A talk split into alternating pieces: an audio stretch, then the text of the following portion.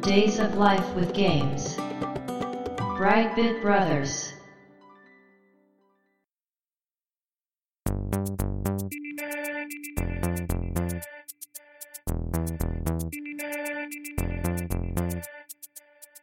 どうも、ワンピー川崎です。どうも、2P 長谷川です。この番組は、かつてゲーム少年だったワンピー川崎と 2P 長谷川の2人が、ゲームにまつわる様々な話題で、古きを訪ねて新しきを知る番組です。はい。というわけで、ブライトビットブラザーズステージ7ですが、うん今回も、5、6に続いて、ドラゴンクエストの話、はい。ドラクエ3部作最後のドラゴンクエスト3、そして伝説へはい。の話をします。はい。よろしくお願いします。よろしくお願いします。いやーもう、これ実はね、3本撮りなんですよね。 今更ですけど。うん、ささっとやろうってね、言ってたのにね。うーん。これでもね、いつもよりちょっと早口なんですけ ど。ね当初はね、1桜ドラクエ本あたりね、うん30分ずつぐらいでいいんじゃないって言ってたんですけどね。無理でした。無理だなうん、ドラクエですから。そうですね。うんとか言ってる間にもね、どんどんはい。時間が過ぎていくんで、じゃあ今回もはい。概要からいきましょうか。お願いします。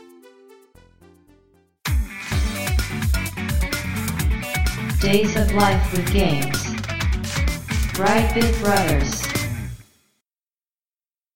えードラゴンクエスト3そして伝説へは、発売日が1988年の2月10日。うんえー前作2から1年後ですね、うーん。発売されましたと。で、国内売上本数が380万本おおいきましたね。増えあてるなの1作目がミリオン、うん2作目がダブルミリオン、そして3作目トリプルミリオンというー。ね、うーん。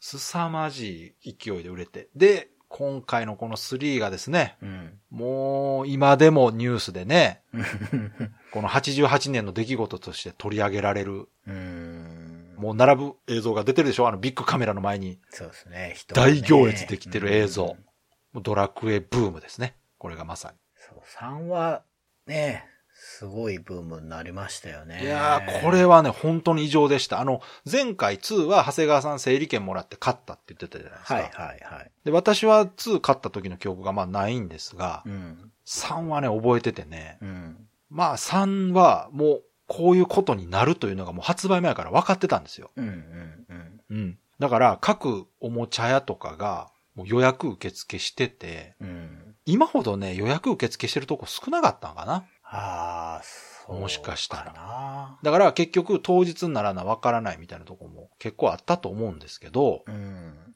あの、私のその、発売日の思い出としてはですね、地元のね、おもちゃ屋さんに予約してたんですよ。うん。本当におもちゃ屋さんですわ。あの、プラモデルとうんうかんと一緒に、あの、ゲームソフト売ってるようなとこでうん。う、ん。もう個人店舗のね、おっちゃんがやってるようなとこですけど、うん。で、とりあえず予約できたんですよ、そこで。うん。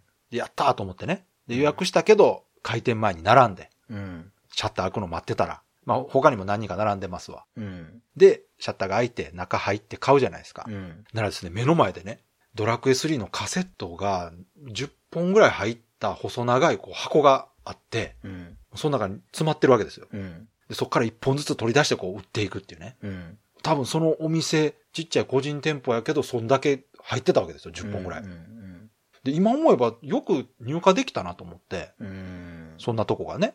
でも、思い起こしてみるとですね、そこはね、あの、任天堂ディスクライターとか置いてたとこなんですよ。はいはいはいはい。だからね、任天堂の公式店なんですよ、おそらく。あ任天堂に公認もらってたお店で。で、当時、任天堂公認もらってると、優先的にソフト回してもらえたりしてたんですあ。よ。だかん。らそれのせいじゃないかなと思ってね、今思えばう。んううんん。じゃなかったら、あんな、多分ちっちゃいとこにね、回ってこなかったと思いますわ。うん。で、まあ、そこで手に入れても、すぐ、あ、無事変えたんですね。いや、買いました。当然、だからもう予約してたし、うん。ただ、まあ、そんだけしかないんでね。うん。もう、言ったら、一瞬で売れてましたよ。 あ当然。多分他の人も予約してたんでしょうけど。だから、ラッキーだったと思います。あれ、変えてなかったら、しばらくドラクエ3難民になってたと思いまあ、すから。 そうですよね。うん。うあれ、本当に手に入らなかったんでしょ当時。うん、だって、ドラクエ狩りが起きてたじゃないですか。言うてましたね。長谷川さんはどうしたんですか僕は前と同じところで、やっぱり整理券もらって、うん。買ってたんじゃないかな。あ、同じとこで変えたんですかうん。そんなにね、苦労した覚えはないんですよ。そうなんですかうん。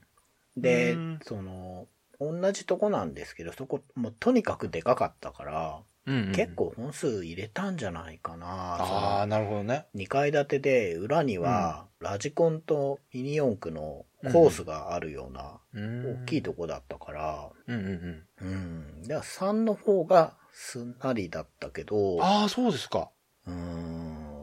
だから、じゃあ、その地域では結構、あの、ゲームが売れてるお店だったのかもしれないですね。そうですね。それだけ入荷できたってこことはこね。以外でも、やっぱりでも、うん。あのお店は何本入るんだぜみたいな話はありましたね。なんか言ってましたよね、当時ね。うんあそこ買えるぞとかそうね。そうそう。だから、なんかしらそのネットワークがありましたよねあ。った。で、え、こんな店がみたいな うんあったあったあった。印象があったから、それってでも、今言ってたみたいに、公認のお店とか、うん多分そういうとこだったんでしょうね。なんかね、ほんでね、あの、まあ、悪い方で行くとね、抱き合わせしてたとこもあった抱みたいきで合すわ。せあったらしいっすね。うん。私は直接見てないけど、なんか売れないゲームと一緒に買わせてたっていうとこもあったらしくて。うん。まあ、いろいろね、本当にいろんな問題が起きてたみたい。 うん、抱き合わせうん、友達が買ってたような気がする。あマジで。えしかもなんか3本ぐらいで買ってたような気がする。うわぁ、えげつないななんかね、ババンゲリングベイと、絶対売れ残ってるやつやん。そうですよね。だってバンゲリングベイって結構初期だかうら、ん、そうそう。 4年前とか 5年前なのかもしれないけど、そうそうでもね、もう一個なんかあって、そううん。でももうこれしかしょうがないみたいな感じで。もう、そう、ほんま足元見るみたいな売り方で、ね、ガンプラと一緒でやらしいですようね。ん。うん。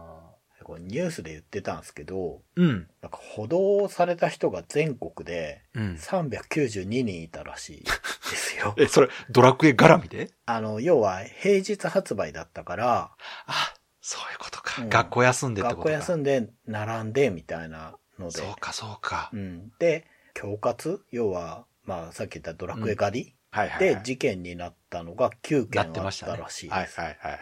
あれは本当いや、おそらくですけど、うんあの一件でね、人気ゲームはね、土日に発売するようになったんですよ、確かそうなんですよね。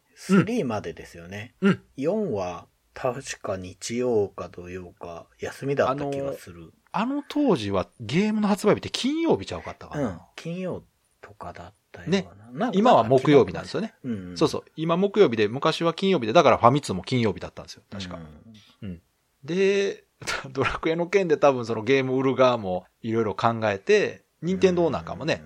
土曜日、日曜日発売するみたいなことが増えてきましたもんね。うんうん。最近なんかも人気商品絶対平日に売らないですからね。いやでも、きっといっぱい作ったんでしょうけど、うん。まあ、足りなかったんですね。380万本も売ってんだから。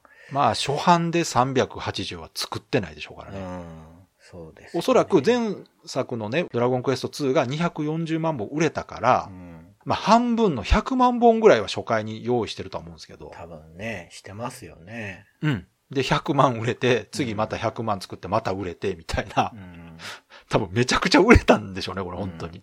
あれファミコンカセットで売り上げランキング3位ですよね、確かね。え、歴代のそうそうそうそう。ああ、そう。で、ドラクエ売り上げランキングでも3位だったはず。ああ、そうですか。はい。うーん。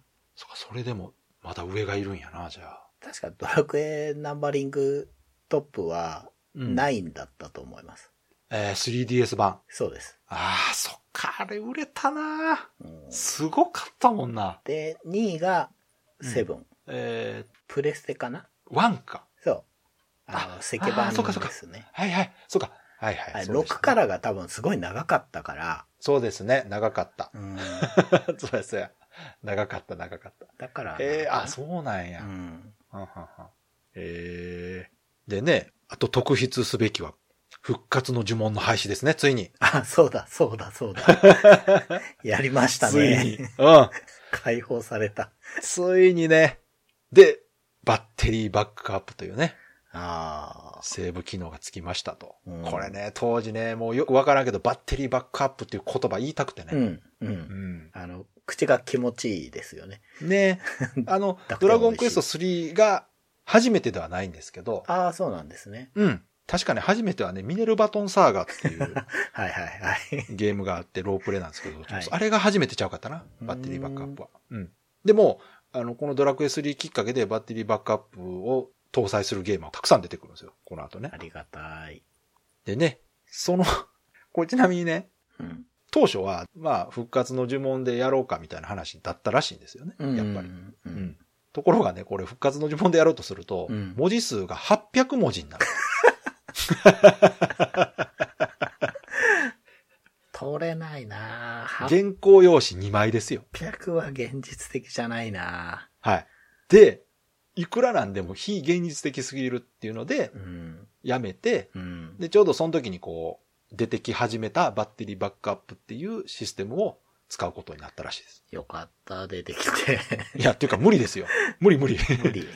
そうそうただね、これ、せっかくね、書き間違いとか写し間違いのね、うん。悲劇から救われたにもかかわらずですよ。はい。新たな悲劇がね、うん。出てきまして。えいかんせんこのバッテリーバックアップというのがね、新しい技術だったせいなのか、かなり不安定でね、そうでしたね。突然データが消えるっていうことが結構あったらしくて、私幸いね、なくて、実は。僕もそんなになかったけど、あれ3つ取れますよね。そうそうそうそうん。う。まあもちろん3つとも消える人もいるわけですよ。うん。やっぱり。。そうらしいっすね。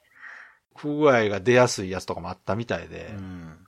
まあ、そういう人はクリアせずにやっぱ途中でもう嫌になってやめてる人も多数出てるうん。はずですね。しかもこんだけね、380万本出てるわけですから。それはね、そういあうやつもありますよね。そうですね。1割だとしてもね、すごい数ですから。あー。確かに。 1割じゃない、1%だとしてもすごい数ですね。ですからね。うん。まあまあそういう弊害もありつつも、それでもうんバッテリーバックアップのおかげで、うん長い冒険を快適に進めることができたわけですよ。うん。で、ついでに行くと、容量のはいはいはい。話をね、しときますけど、今回容量はついに、ドラクエ2の2倍。2メガビットです。おー順調に増えてますね。はい素晴らしいですね。そっか。2メガうでんバッテリーバックアップも積んで、はい。でも見た目は変わってないですもんね。そうですね。ううんうんう。ん。いや、でもこの3のね、パッケージもかっこよかったんですよか。っこいい。3のパッケージはすげえかっこいい。いや、かっこいいっすよね全部かっこいいんだけどいや、全部かっこいいんです けど、キャラのね、バストアップだけですもんね。そうなんですよ。うんそう。 1、2はね、結構こう、挿絵っぽい感じのね。そう動きがあるうんんですよね。そうそうそうそう。3はもうキャラの顔だけですもんね。うん。でもかっこいい。がすごいなぁうん。で、今回は、なんと4人パーテそうですね。ィー。ね。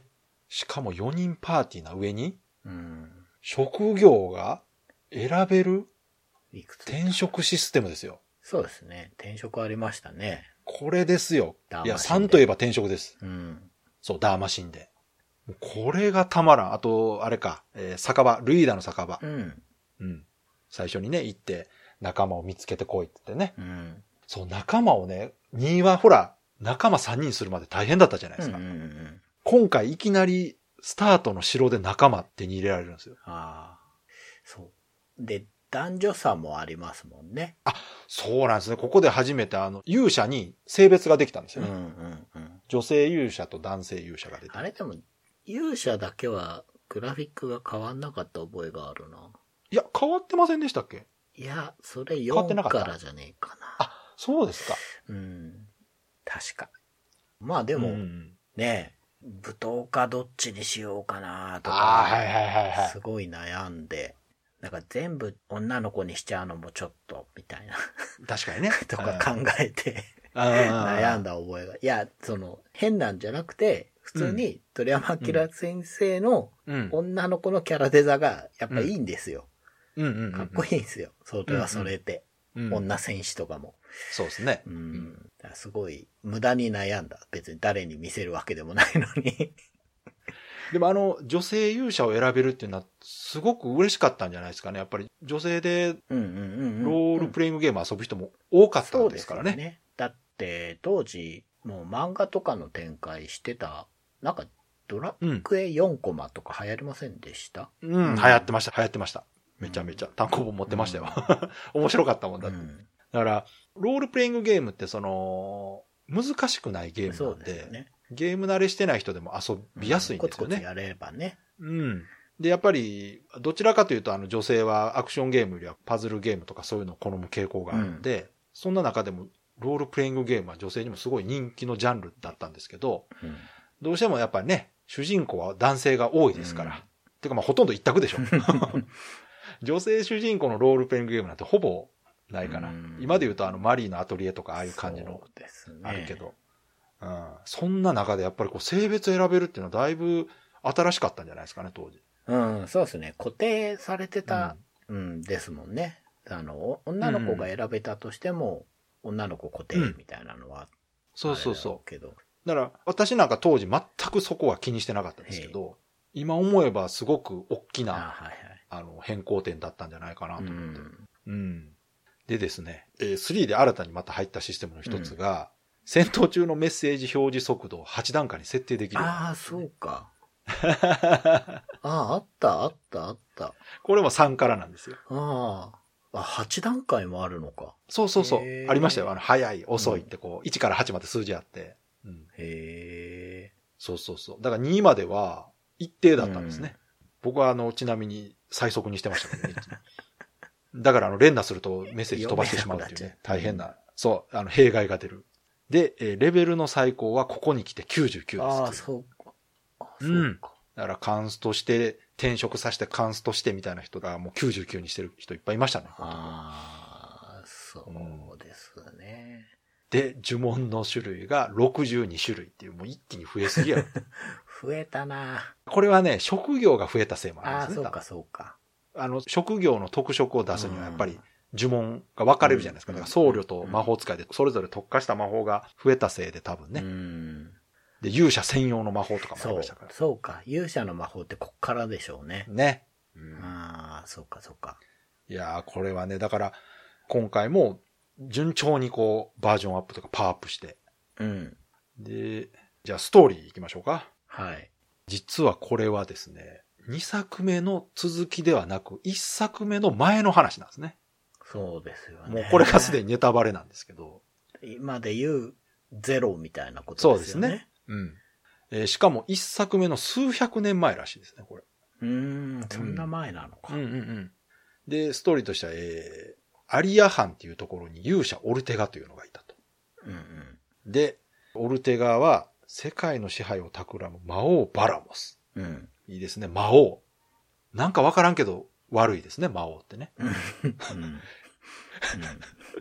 何なのかわからんけど。自分で言ってますからね、まあね。うん悪いってね確かに確かに。うんで、バラモスを倒すために旅立ったけれども、うん、そのまま消息不明になってしまうと。で、言い伝えによると、えー旅の途中で火山に落ちて死んだって言われてたらしいですね。はいうん。で、プレイヤーはそのオルテガの子供ですね。そうですね、うんそうだそうだで、えー16歳の誕生日をきっかけに、うんお城に行って、うん王様にね、うん冒険行かせてくださいと。うんお父さんの使命を果たすためにとうんいうことで旅立って、うん仲間をね、酒場で見つけてうんうん始まるわけですけども。そうだで、目的があの、なんか6つのオーブを手に入れると。ああそうですね多くですねそうそう。で、このオーブを集めると、不死鳥ラーミアっていうね、うん、鳥が復活すると。そうだで、この鳥がいないとバラモスのところに行けないんですよ。ああ、空飛ぶ乗り物そうそうそうそう。が出たってことですようんね。そうですね。でも、ラスボスはバラモスじゃないんですね。うんこの辺からなんかこう2段階ボスというか、まあ2でもそうだったんですね。確か。まあハーゴンに。もね、うん、指導がね、ハーゴンっていうのがボスかなと思ったら、実は邪神指導っていうね、うん、うん、やつが出てくるんですけど。まあ3もこのバラモスかなと思ったら、闇の支配者ゾーマっていうね、うん、真の黒幕っつって、が出てくると。うん、しかも、このゾーマの存在と合わせて、もう一つの世界、アレフガルドっていう存在がうん、出てきて、どうも、ゾーマはそこにいるらしいと。うん、で、主人公はアレフガルドへ旅立つ。で、ここで1に繋がるわけですね。うん、そうだそうだ。そうそうそう。で、ここまでは、そのプレイヤーとしては、遊んでて2の後の話かなと思ってるわけですよね。うん。そうですね。ね。2のだいぶ後の話なんだろうなと思ってこう遊んでると、うん。後半で突然ね、アレフガルドっていうのが出てくる。うん。え、どういうことやと。しかもマップが一緒なんですよね。そう一です作ね。目とね。そうだね。そうですね。うん。えーってなって。うん。で、ここで最後、まあもうさっきストーリーの話しますけど、うん。クリアするとですね、王様に、お前こそロトの勇者だ。うん。ね。で、実はこれが一作目のロトの勇者は自分だったとうん。いう話になって、エンディング。そう、あれかっこいいんだような。ん。あの、そして、うん伝説が始まったって出たような気がする。あのですねテキストが。まず、その王様に話して王様がね、うんロトの勇者だって言ったら、ドラゴンクエストのメインテーマがなるんですよね。うんうん。パーパパッパッパッパッパっていうね。うんうん。で、その後、スタッフロールが出ながらあの、今まで行った町とか城が出てくるんですよ。パッうパん、ッパパッと。ッと。ううんん。そうだそうだ。そうそう。で、名前と一緒に紹介されて、最後の最後に、英語のメッセージで、to be うん continued to Dragon Quest 1って出るんですよ。ああ。で、完全に1に繋がってるんだよっていうね。うん。もうここですよ。ここで、はーってなって、うん、もう。うん子供心に、かっこええっつって。うーん、あれかっこよかったな。いやもう衝撃ですよ。こんな話見たことなかったから。あの当時あの演出は僕は初めてでしいたや、ね。私も多分見たことなかったと思いますうんね。 0年代のものは、ねその後ね、いくつも出てくるけど、もう定番ですけど。そうそう、売れると、ある程度進んだらゼロに行くっていうね。うん。うん。はいしかも、そういうのってゼロ隠さないじゃないですか。はいはい。これは一作目の前の話だよっていうのでやるから、これドラクエ隠してますからね、これ。だから、今じゃ隠しても隠せないから、今だとね。うん。ないい時代にやったなと思いますよね。いや、で。もね、この当時に多分他の創作物ではこういうプロットはあったとは思うんですけど、うん。これをね、その、これだけ効果的にゲームに組み込んでうん。見せれてるというところがやはりうん。すごいとこだなと。うん。うん。で、子供たちにもわかるわけですよ、これで。うんうんうん。えーってね。で、自分が使ってた、言ったら、最後までやると、あれな、今回、ロトの武器ないのかと思うわけですよ。うん。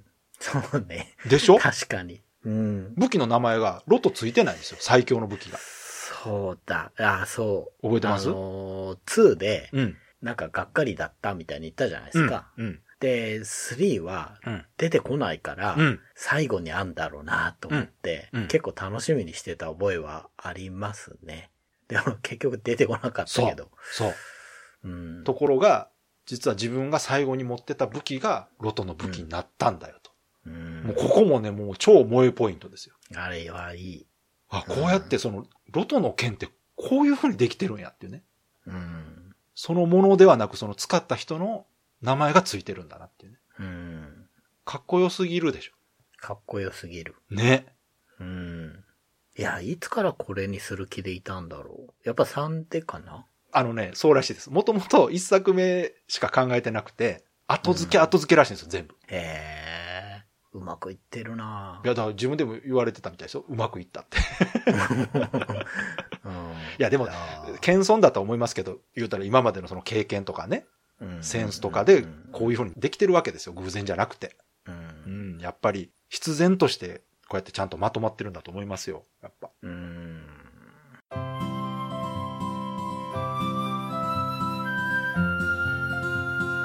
Days of Life with Games. Brightbit Brothers.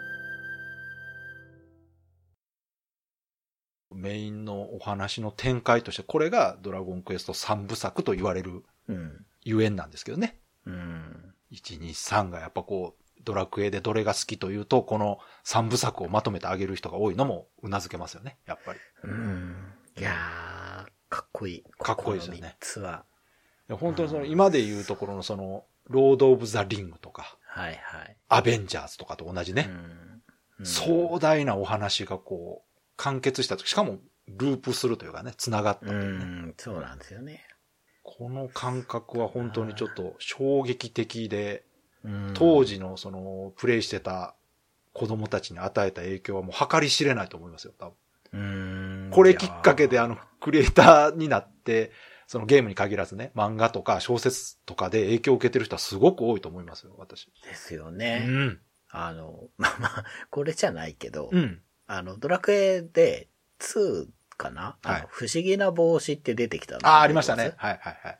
あの、歩くと経験値もらえるやつでしたっけそうそうそうそうそう、うんポケモンのはい。田尻さんが、はい。あれが欲しくて欲しくて欲しくてたまらなかったらしいんですよ。ゲーム遊んでてね。うんうん。っていう思いがあって、うん。余ってるんなら譲ってもらえないだろうかっていう考えが、うん。ポケモンの通信につながるらしいです。あ、人からもらうってことそそういうことか。マジで う。そうらしいですよ。不思議な帽子が欲しかったのが、 あの、元だって、なんかで言ってましたよ。いやいや、まあそういうこともあるでしょうね。うん。その、実際売れた本数考えれば、その影響を与えた人っていうのはもう380万人以上いるということなんで、うん。そんな中でね、そういうこう、ものを作る人、仕事に携わる人が何人かいて、うん。すごくその影響を受けてる人がいても何もおかしくないですからね。う。うんん。こう、衝撃でしたから、本当当時、ゲームをやってて、その、まあ、うんここまで物語としてその壮大でそうですねまとまってるゲームっていうのはやっぱりそうなかったんですよ、当時。すごい綺麗にまとまりますからね。いやー、凄まじかったですね。もう、カチッとこう、ハマったって感じが、うん。やられたって感じですよね、今思えばね。うん。うん。ずーっと未来だと思ってたら過去だったっていう、このうね。ん。う。うんうんん。なんなんでしょうね、このね。なんか、ドラクエって、うん。それほど、ストーリうーんそのものに、うん。なんていうかな、魅力がないわけじゃないんだけど、うんうんうんうんどっちかっていうと、そこに住んでる人たちの会話とかの成り立ちうん。が面白いというか、うん。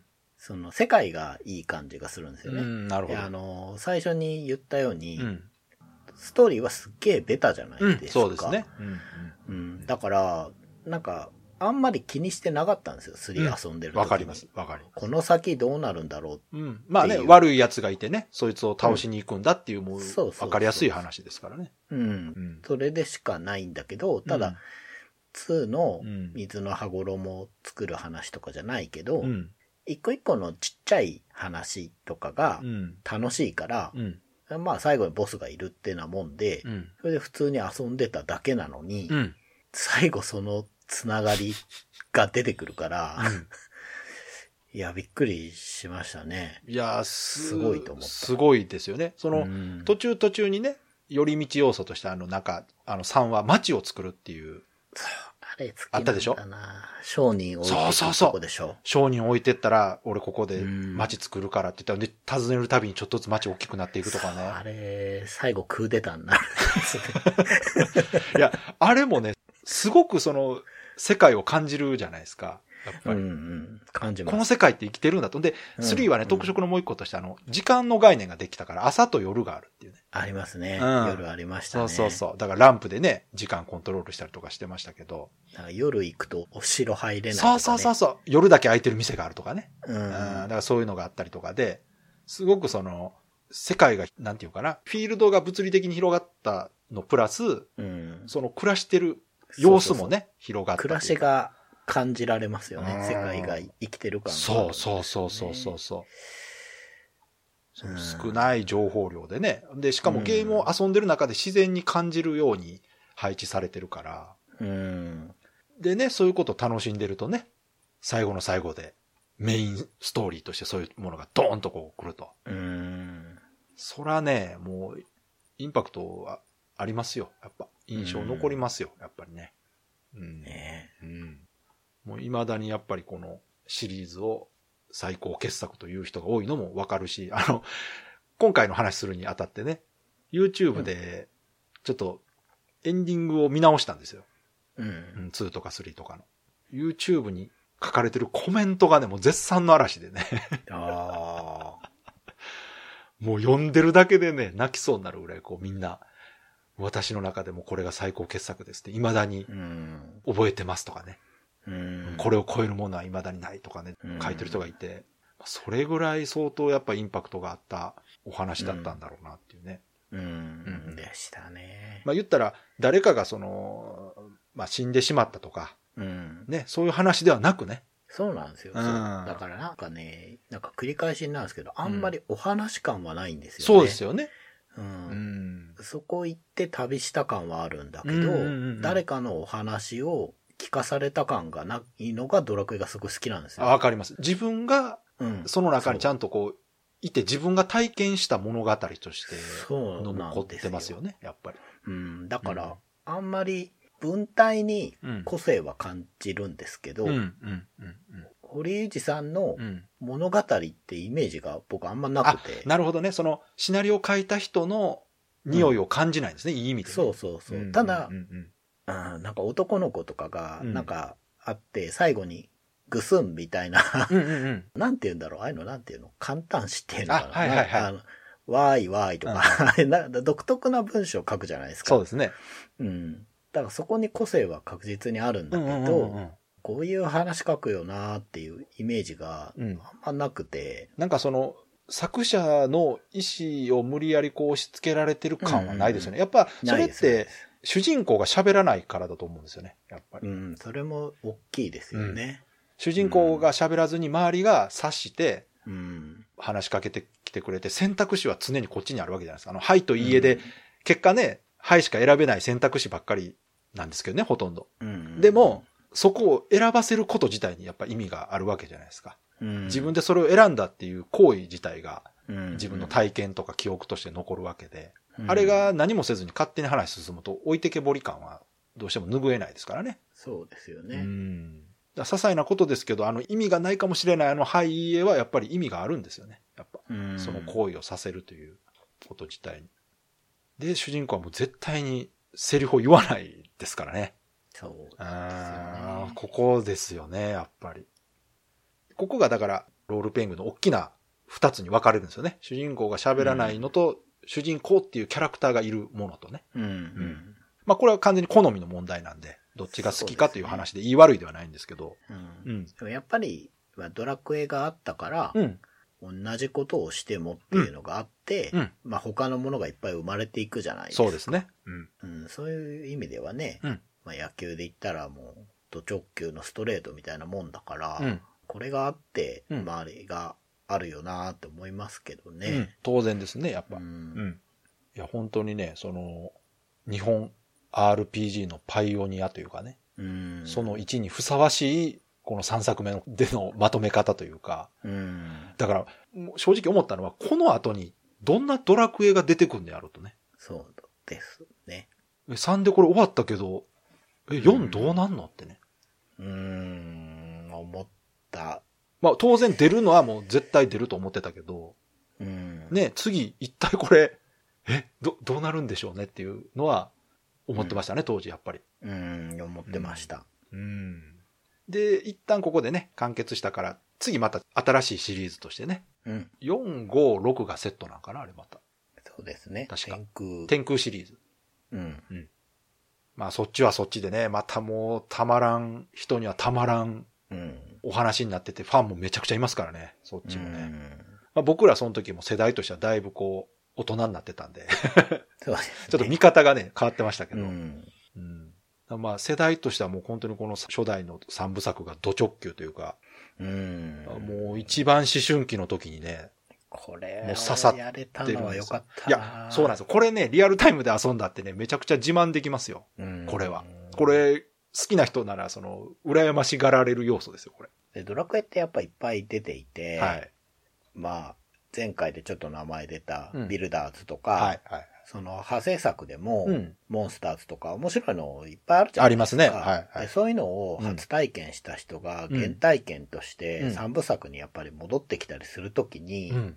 チョイスの仕方が間違ってないんだけど、うん。間違えてるというか、うん3から行く人がいると思うんですよ。ああ、そうなんですかそう、僕がね、うん。まあ見てる実況の人はそれをやっていて、あ、それは調べたら時系列がそっちが先やからってことだったみたい。え、マジでそれは違うでしょう。そう。ででも、やっぱわからないわけですよ。それだ、し、スターウォーズと一緒ですよ。そんな見方したら絶対ダメだとだけど、思う。それに加えて、うん。そのスピンオフでやっているうん。中で世界樹の葉とかも知ってるんですよ。ああ、なるほだど。かあらあ、ここで出てるんだとか、あー、そっか。そういう感動しかなくて、そうか。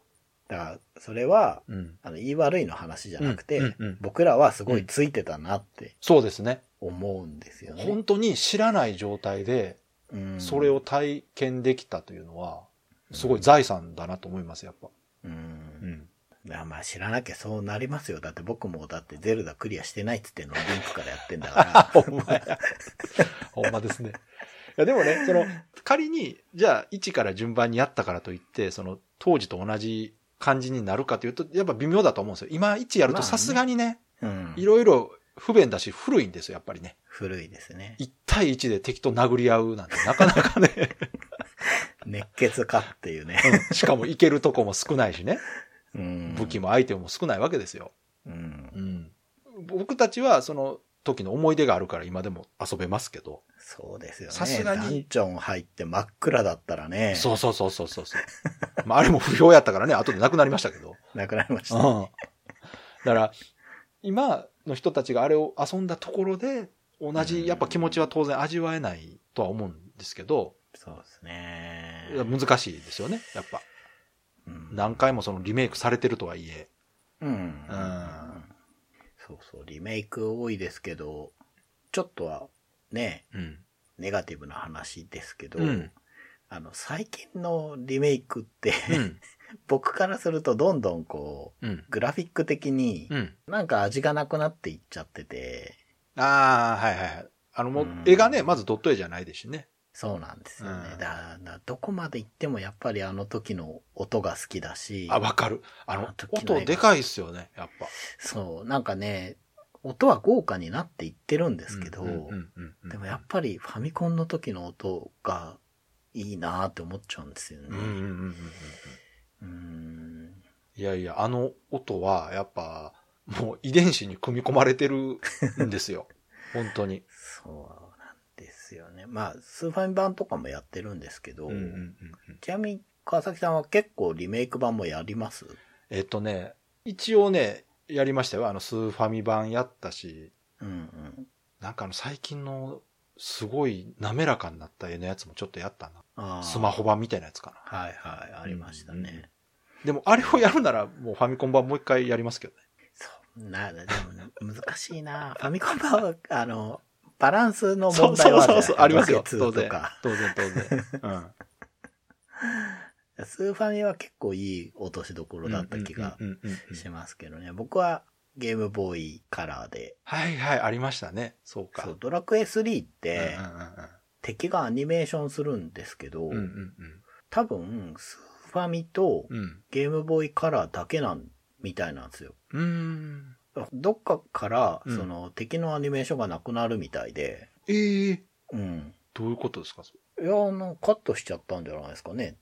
れうん。結構最新の絵のやつとかで見てても動かないな、みたいなのがあるから、うん。まあ、ゲームボーイカラーだと遊びやすいし、うんうんうん。まあ、ド ドットもね、ドットドットしてるから、うん。うんうんうんうんうん。すごい好きで、結構何度もやってるんですけど、うん。 3はだいぶ忘れてて、うん。うん、だからまたちょっとやろうかなと思ってるんですけど、うんうん。3今やってもね、うん面白いですよ。あの、うんリメイクの方が遊びやすくなってるんで。うん。うん。そう、1はね、うん。去年ぐらいにまたやり直しててクリアしてるんですよあ、。そうなんですか。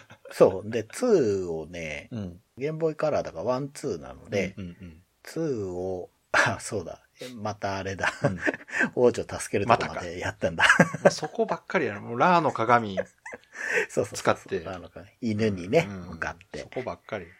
うん。ちゃんと犬がね、ついてきますからそうね、最初ね。あれも、あの演出も良かったあなれはいいですよね。最初ね、うんなんで、なんでついてくんのこれってね。そうそうそう。うんそう。ちょうどね、あっちが先に出会うようにしてありますよね。いや、あれね。がね、いや、うまいんですよね。う本まい当うまいに計算されてるというかね。だかうらん、後で気づいた時に、わーって思うじゃないですか。うん。そうかそうっていう、あのひらめきというか気づきというかね。うんあれ。が気持ちいいんですよね。うん。ゼルダとかもね、そうですけうど。ん。気づきですよね、こうん。もしかしてって思ったものが正解だった時の気持ちよさとか、うん。いい意味で裏切られた時の気持ちよさとかね。そうそうそう。裏切りだと、うん。僕あの、その街が育ってく話はいはいはいねは、い3うんうんうんの。あれで、うん。イエローオーブが確か手に入るんですよ。ああ、そうでしたっけね。そう。あれね、そう。か。そんなことは忘れて楽しいんですよ、あそこは。うんうん、わかる。わか街るが育ってくわかる。そう、そうそたう。だ、なんか最初おじいちゃんがいて、うん。うんここに街を作りたいみたいなことを確か言って、商人置いてってみたいなこと言うから、なんか突貫である程度のレベルまで下のをポイって置いていくと、うんうんうんうんどんどん大きくなって、うん最後クーデターみたいなのが起こされて、 なんか牢屋に入れられちゃうんですそようね。そうそうそう。なんか調子乗ってね。そうそうそううんで、自分の家の椅子の裏かなんかにオーブがあるんへえ。ですよ。ああ、商人そのうでしたっけね。うん。で、あ、ここで取れるんだっていうのは、すごい、だからあれはゲームとしては必要なんですね、じゃあね。やらないとそうダメそなうんですそうね。そう、あそこはやんなきゃいけないはずです。そう、だから3は、結構後半の方が覚えてるかな。うんあ中盤かな。ジパングとかすごい記憶に残ってああ、わか る。日本あるやんと思ってね。そうそうそうそうそう。すごいちっちゃい洞窟と町一個しかないだから、島。あれを考えると、そのドラクエ1の世界は、今の地球のその後なのかとかね、ああ。繋がってんのかなとかちょっとうん思ったりしますけどね。うーんそうですよね。あの、世界旅行感がありましたね、3はねう。ん砂漠があったりそとか、うそうそうそグリーンラッドとう。か、広いなと思ったもんうな、ん、ジパングはよかったなヒドラかなんかいましたっけあそこはですね、ヤマタノオロチがいあるんで、すそうか、ヤマタノオロチか。うん、首5本しかないんですけそど。うそうそう。 あれは何やろ、容量の都合なんかな、あれ。そう。じゃないですかね。 そうそう、好きなモンスターは僕は骸骨剣士なんですけどあ、あ、いいですね。うん、うんでも双璧をなして、うん。あヤマタノオロチあがー、そうなん好ですか。きですね。あーなんだろう、いっぱい生えてんのが好きなのかもしれないけど。いや、でもね、相変わらずモンスターもね、うーん。かっこよく。てね、うん。いっぱいまた種類増えて。そう。大くちばしとか好きなんだ。ああ、いいですね。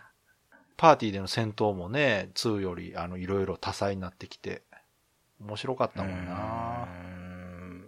うーんなんか転職できるとはいえ、うん。あんだけいるとうん性別もあるし、うん迷いますよね。。そうそううそうそう。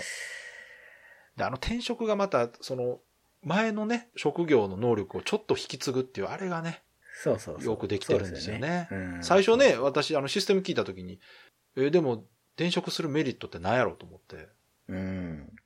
魔法使いが戦士になって何のメリットかと思ったけど、うん。確か何やったかな、舞踏家、先舞踏家かなんかなって戦士にしたら素早さのあ高そういだそうだ戦士ができるとか、うん。すげえと思って、最強の戦士作れるとか思ってね、いろいろやった覚えが。でも結局遊び人を賢者にするだけなんですけど。いや僕、僧侶から舞踏家にしたりしてましたよああ、いいですね。うん。あと魔法使いから戦士とかやってた覚えがあるな。いや、楽しかったですよね、本当うん。あの、遊び人がレベルある程度いくと賢者になれるっていう、あのちょっと大人っぽいあれセねンスも。うん。あれは、うん、そう。あれいいけど、あれって隠し要素っぽいじゃないですか、ちょっとね。ぽいですね。いや、本当に役立たないよってそう、なんか、酒場のおじさんに最初言われそまうすよね、そう。で、あれは確かね、あの、堀裕二さんも言ってたんですよ。遊び人は本当に遊び人なんで、 つって。うん、そうそう。じゃあなんでいるんやろ、こいつってね。うん実際本当に役立たないですからね、あの人。勝手に踊ってたりとか。本当一回も入れれなかったでする。ああ、そうですか。私は入れてましたよ。 賢者にしようと思って。すごいな、うん我慢ができなかったな。だから、あの、ほら、周りのキャラがね、強くなってくると、う んもう強いとこ連れてって、もう無理やりレベル上げるんですよ。そうそううそん。ドーピングう。う。ん。あの、ファンファーレがいっぱいになって気持ちいいですからね。そうそうそう。そうなんですよね。あ連続の、で連続レベルアップね。レベル、うんそう、あの楽しみもありましたね。うん。今までのドラクエではありえなかったことですからね。うん。うん。あれ楽しかったな。レベル低い人連れ回ってね、うんや。るともうガンガンガンガン上がって。うん。いやー、よかったなーやっぱこの3部作の中でね、どれが好きっていうと、やっぱ3が好きっていう人やっぱ多いですよね。多いですね。やっぱりね、ゲームとしてもうんもう本当にここに極まったって感じのうん。ゲームになってますしね。やっぱり遊びやすいですよ、一番。うん。うん。ちょうどいい。このくらいでいいっす、僕はうんうんう。ん。うん。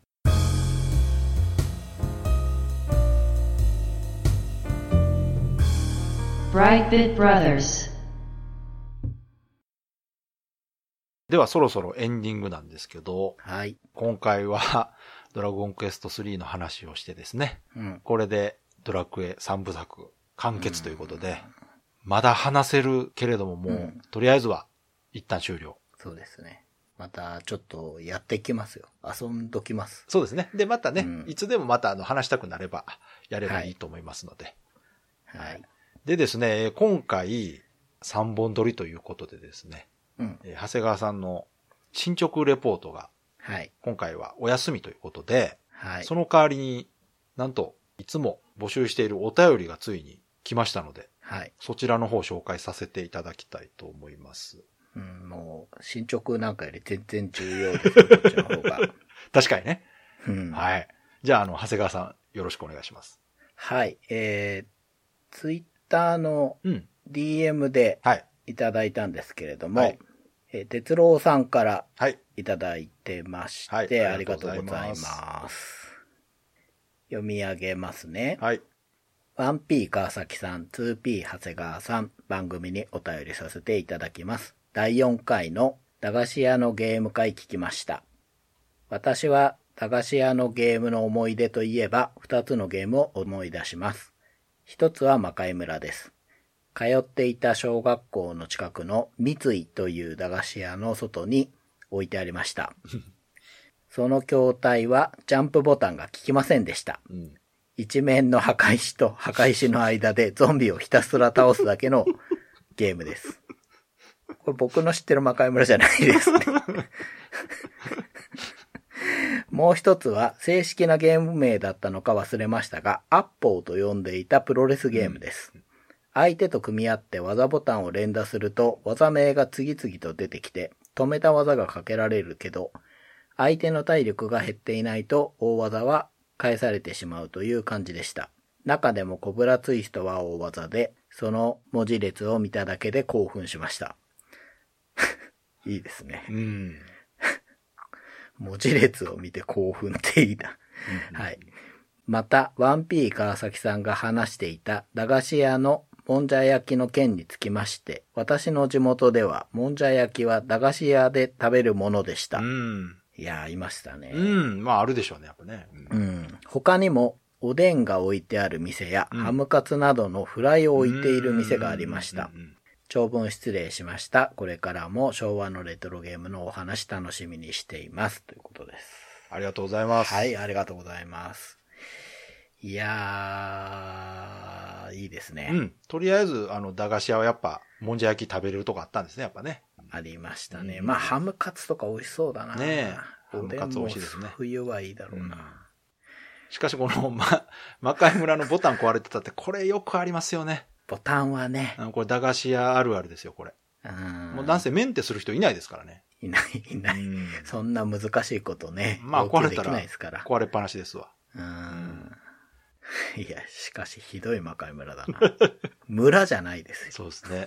すね。これはもうゲームとして成り立たないですね。ジャンプボタン、どっちのボタンもあかんけどな。うーん。 ジャンプしか効かないでもゲームにならへん けど。ならない。うん。 あとね、このアッポーっていうゲームなんですけど、はい。いや、これね、私このアッポーは当時うん。遊んでました。うん。はい。まあ当然このね、タイトルのアッポーはもう馬場さんから来てますけど、いやー。正式なゲーム名です、これ。あ、そうなんです、ね。正式で。です、これあ。、じゃあ、ザ・ビッグプロレスと似た全感じなんです、ね、く別のゲームで。す、これ。あ多分そうなんだセガのゲームじゃなかったかな。あ、じゃあシステムが似てるのか。そうです、す。そうです。あーあ、じゃあ僕が思ってたビッグプロレスは、うん。アッポーじゃないけど似てるっていうことです、ね。そうですあっちはナムコまあその話ですねそうそう。あうあ、うんん。あ、やっぱセガですね。うん。セガのゲームで、攻撃当てて、技かけて、うんで、アッポーはね、ローマ字でアッポーなんですよ。うーん。英語で。え、じゃあ全日ってこと そう、そういうことですね。APPOOOH っていうタイトルですね。いいな。アッポえ、これ、駄菓子屋にあったんですか川崎さんは。私は、あの、デパートの屋上。あうあ。ん。ええでもな。テーブル兄弟でした。ほんで、面白そうだ。遊んでるより、上手い人がやってんのを見てましたね。ああ、それはいいですね。楽しいんですよ。プロレスなんでね、やっぱり見てるとね、上手い人がやってる方が面白いんですよ。うんしかもね、技名が出るんだから、そうそうそう。より良いよな。う。ん。これはね、当時すごく人気のあったゲームだと思います。いや、こうやってね、お便りいただいた人の話聞くのも楽しいですよ、やっぱ楽しい。こりねれは楽しい。うんこういうことがしたかったんだ。そうなんですか 今回あのツイッターの方の DM いただきましたけどもはい。いつも告知してるみたいにね、はあいの。ブログの方からメールフォームで送れたりもできますので、はいあ。のお気軽にお便りいただけたらなと思います、はい。じゃあ改めて長谷川さん告知お願いしますじゃあ流れるように。はい、ブライトビットブラザーズでは番組に対するご意見ご感想あなたのゲームの思い出やゲームにまつわるエピソードなどお便りお待ちしていますはいあのちゃんと来たら読むっていうことが今回で証明されたと思うので、はいえーホームページの右側のメールフォームやはい今回みたいに番組の Twitter アカウントへの DM などで送ってください、ツイートの場合は「ハッシュタグ #BB ブロス」BB がアルファベットブロスがカタカナをつけていただけると見つけやすくてとても助かりますよろしくお願いしますよろしくお願いしますはいはいというわけでね今回は最後にお便りも紹介できて、うん、うん、えー、あー綺麗にまとまったなということでえー 今回ね3本撮りしたんですがあのどういう風にこう公開されるかはちょっと今のところ読めないんですけどなんか想定の倍喋ってますけど、はい時間は足りなかった感じですねやっぱロッそうトさんブでさすねんすごいなとうーんやっぱりねあの思い入れのあるタイトルというのもありますしやっぱ内容としても本当にボリュームがあってうんゲーム内容に限らずですけどねその思い出とか話せることでいう、うんまあ今後もこういう感じで1タイトルだけ取り上げても多分話が尽きないタイトルがいくつもねあると思いますのでうんはい、またこういう感じで、えー進められたらなと思いますのでうん、はいよこれからもよろしくお願いしますろしくお願いしますそれでは今回も最後まで聞いていただいてありがとうございましたありがとうございました